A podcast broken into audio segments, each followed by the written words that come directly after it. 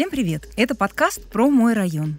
С вами Даша Судакова и Настя Масляева. В каждом выпуске мы говорим о каком-нибудь районе Москвы, о его плюсах и минусах, ну и развенчиваем стереотипы в том числе. И район, о котором мы будем говорить сегодня, не исключение. Несмотря на то, что я живу на Востоке, даже у меня были о нем ложные представления. И не у тебя одной. Надеюсь, сегодня мы увидим этот район с новой стороны. Увидим или услышим? Как бы то ни было, отправляемся в район Богородское.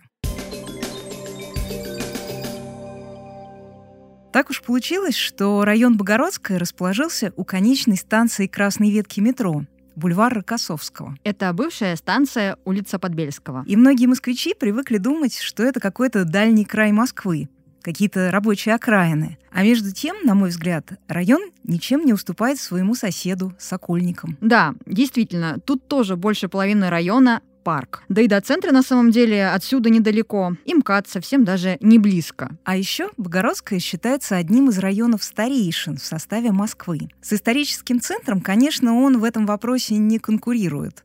Но вот со многими другими районами еще как. Потому что считается, что Богородская стала частью Москвы больше ста лет назад. Именно тогда здесь открылся московский судебный участок. В то время как многие из районов, о которых мы уже говорили в наших прошлых выпусках, были еще дачными поселками. Хотя, судя по названию, Богородская можно было бы отнести как раз к ним тоже. Но, кстати, изначально название у этого места было совсем другим — Алымово. В XVI веке эти земли принадлежали Чудову монастырю, который, как мы знаем, находился в Кремле. Ну а в конце XVII века здесь построили церковь Пресвятой Богородицы, и одновременно появилось новое название – Богородская. Нужно сказать, что уже с 18 века Богородская становится производственным центром. Например, именно здесь открылась одна из первых в России бумажных фабрик. И, собственно, завод «Богатырь», который сохранился до наших дней. Ну, правда, он уже не работает. Да, но он как раз является собой такой памятник прошлого. С конца 19 века здесь производили разнообразную резиновую продукцию. Шланги, игрушки и, конечно, галоши. Тогда завод назывался просто «Богатырь». А после 1900 1923 года он стал красным. А сейчас в его помещении находится бизнес-центр.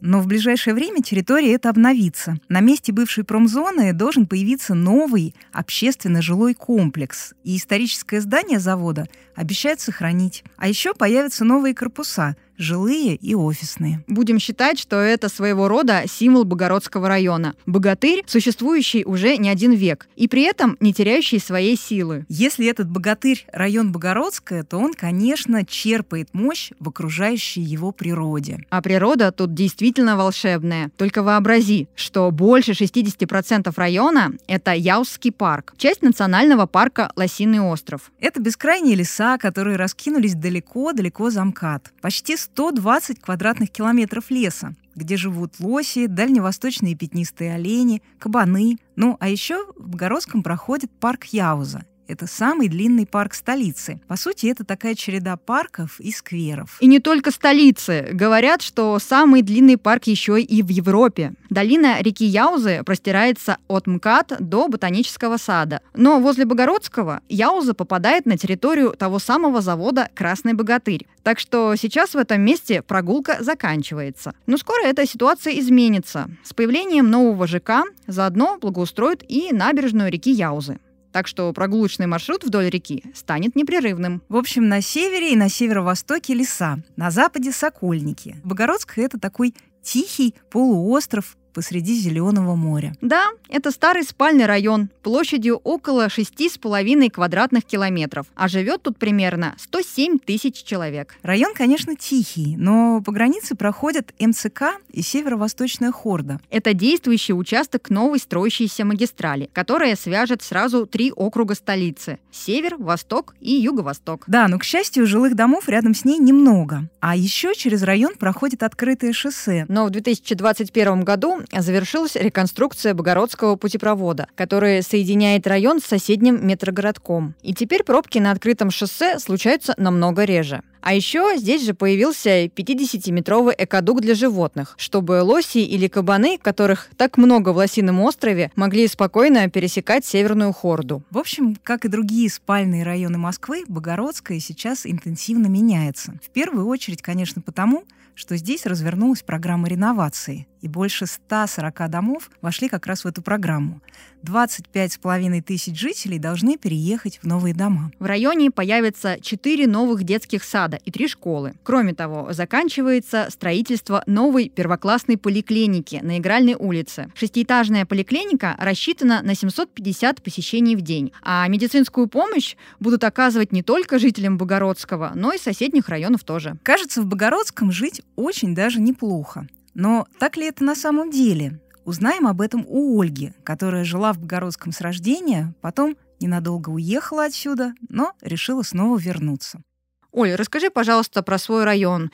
Какой он, каким ты его видишь и сколько лет ты уже здесь живешь? Я живу в своем районе с самого рождения. На 10 лет я уезжала в другой район, но все равно получилось так, что я вернулась сюда. Этот район забыть невозможно просто даже потому, что там очень много зелени, там очень много скверов, там есть Лосиный остров, там природа просто великолепная. Я живу, наверное, на самой главной улице нашего района. Это бульвар маршала Рокоссовского. У нас даже станция метро так названа. Я помню бульвар с рождения. Когда я была маленькая, мы ходили гулять с родителями. Этот бульвар запоминался всем, что там было очень-очень много сирени. Сейчас бульвар, конечно, стал совершенно другим. Очень много облагорожено, скамеечки, клумбы, всякие дорожки, даже для собачек, чтобы гулять можно было. В общем, район действительно преображается в последнее время, и за этим очень приятно наблюдать. А что интересного есть в твоем районе? Какие достопримечательности, которые ты могла бы выделить? У нас есть спортивная школа на базе старого стадиона, тогда он еще назывался «Алмаз», действительно считается одной из самых сильных спортивных школ, особенно футбольных.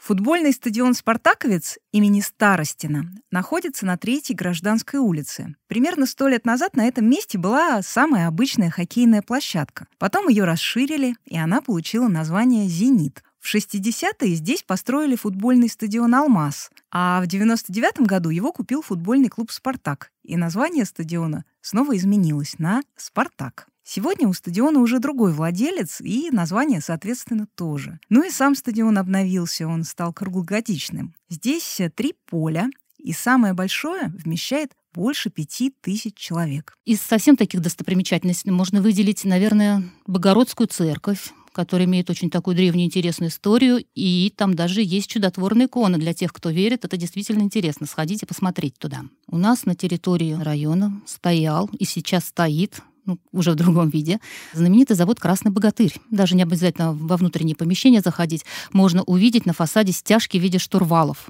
до сих пор сохранились. Конечно, к сожалению, сейчас этот завод, или к счастью, уже не функционирует так, как функционировал раньше. Помещение передано там под офисы, склады, есть даже фитнес-центр. Ну, в плане архитектуры, я думаю, что, наверное, все-таки постарались как-то сохранить первозданную красоту. Может быть, немножечко осовременить его. Оль, ты живешь рядом с Богородским ЗАГСом. Скажи, пожалуйста, не мешает ли тебе то, что там проходят вечно какие-то увеселительные мероприятия, может быть, как-то шумно или наоборот, у тебя вечное ощущение праздника? А ты знаешь, к сожалению, наверное, к великому в последнее время там какое-то затишье. А вот я помню с детства, нас просто мамы знали, где искать по выходным, потому что по пятницам и по субботам происходили свадьбы. И мы чуть ли не всем двором бегали смотреть, в каком платье будет невеста, какого цвета костюм жениха. Такие классные, красочные воспоминания, которые вот до сих пор греют душу.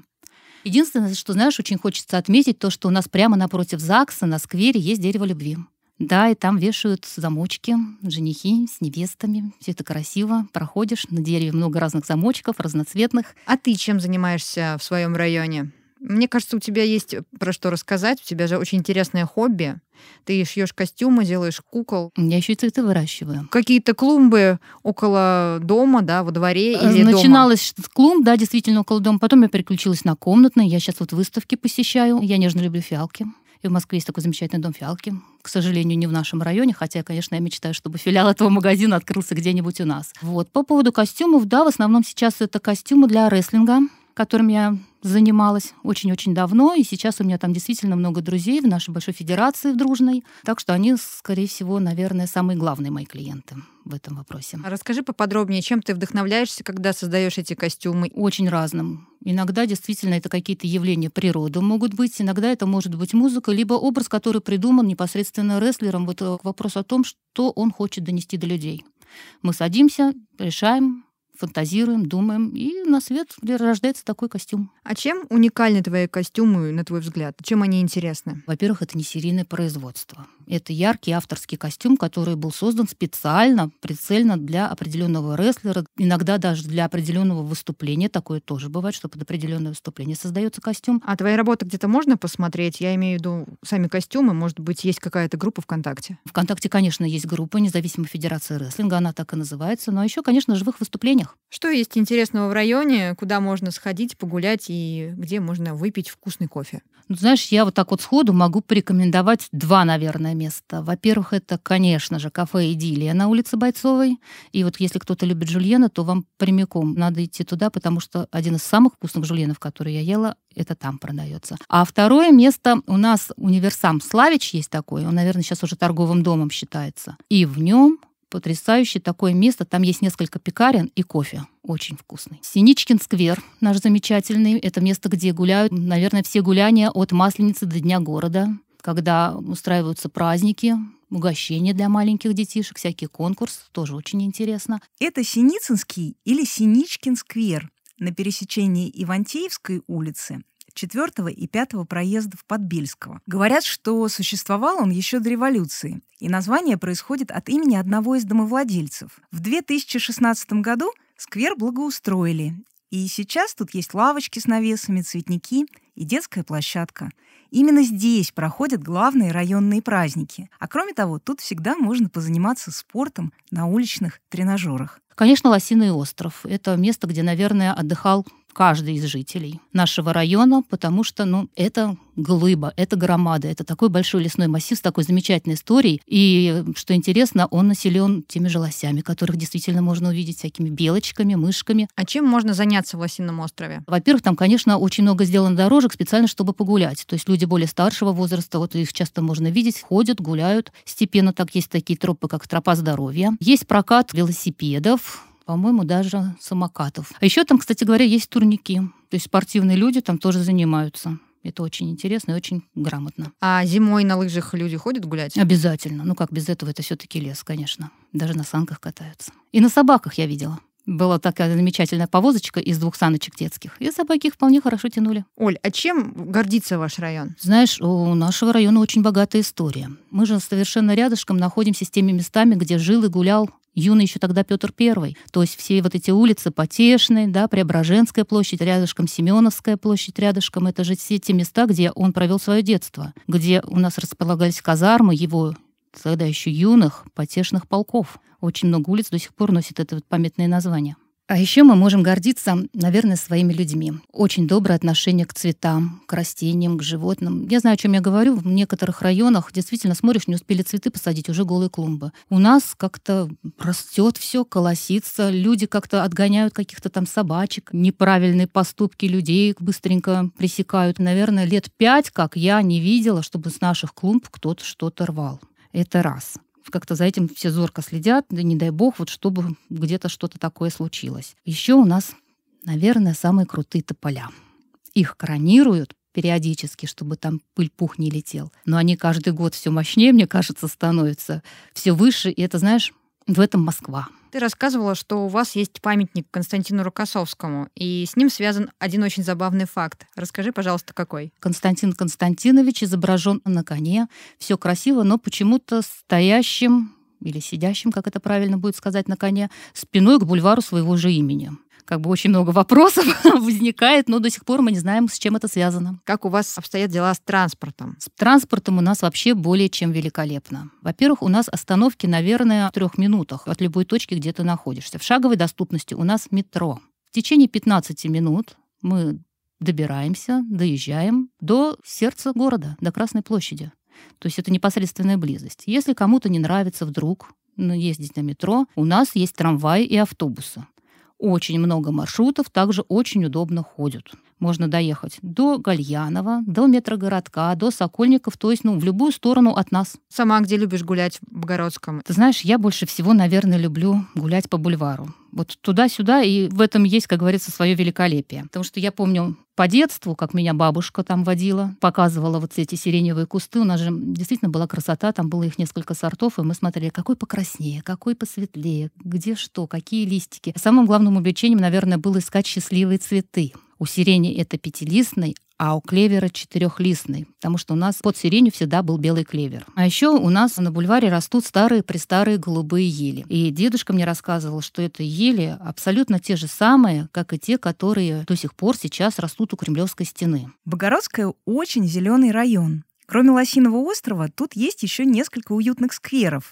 Например, небольшой сквер на Краснобогатырской. Появился он четыре года назад благодаря программе «Мой район». Раньше на этом месте был пустырь и гаражи, а теперь вот сквер, где дети могут поиграть на площадках, и взрослые приходят сюда позаниматься спортом. Оль, а как бы ты описала район Богородская? Какой он для тебя? Для меня мой район нежный, свежий, спокойный, такой, знаешь, слегка, наверное, ностальгический. Все-таки это район Старой Москвы. А еще в наших дворах есть такой огромный плюс. По какому-то такому великолепнейшему замыслу решили ставить спортивные снаряды во дворах. Причем это не один там или два спортивных снаряда, а целый комплекс. И вот так вот утром в основном смотришь, занимаются не то чтобы даже подростки, да, какие-то молодые люди, которые вот можно периодически там на бульваре видеть, которые бегают там какой-то спортивной ходьбой занимаются, а те же бабушки и даже дедушки, которые облюбовали себе какие-то определенные турники и стараются заниматься спортом это великолепно. Я так думаю, это что-то из разряда какой-то специальной социальной, наверное, программы «Здоровая Москва» или там «Здоровый район». Это очень отрадно, действительно. Я, честно говоря, сама там даже занимаюсь иногда. Чем у вас увлекается молодежь в районе? Ты знаешь, у нас в районе очень замечательная молодежь. Я даже считаю, что она очень одаренная. Взять хотя бы кадетский корпус. У нас на базе школы 1360 есть кадетский класс, и программа настолько выросла, что это уже отдельно настоящее здание. И наши дети, кадеты, они дадут фору очень многим. То есть участие в парадах это о чем-то договорит. Они участвуют в каких-то соревнованиях. У нас, кстати говоря, очень много спортсменов. К нам приезжают на соревнования даже дети с других районов. Тоже приятно посмотреть. В Синичкином сквере очень большой корпус. Там действительно для детей очень много кружков. От футбола, которым профессионально занимаются там с четырех, по-моему, лет берут, до бальных танцев. А еще у нас в районе есть корпус «Восход», где детям преподается прикладное искусство, что, знаешь, тоже очень приятно.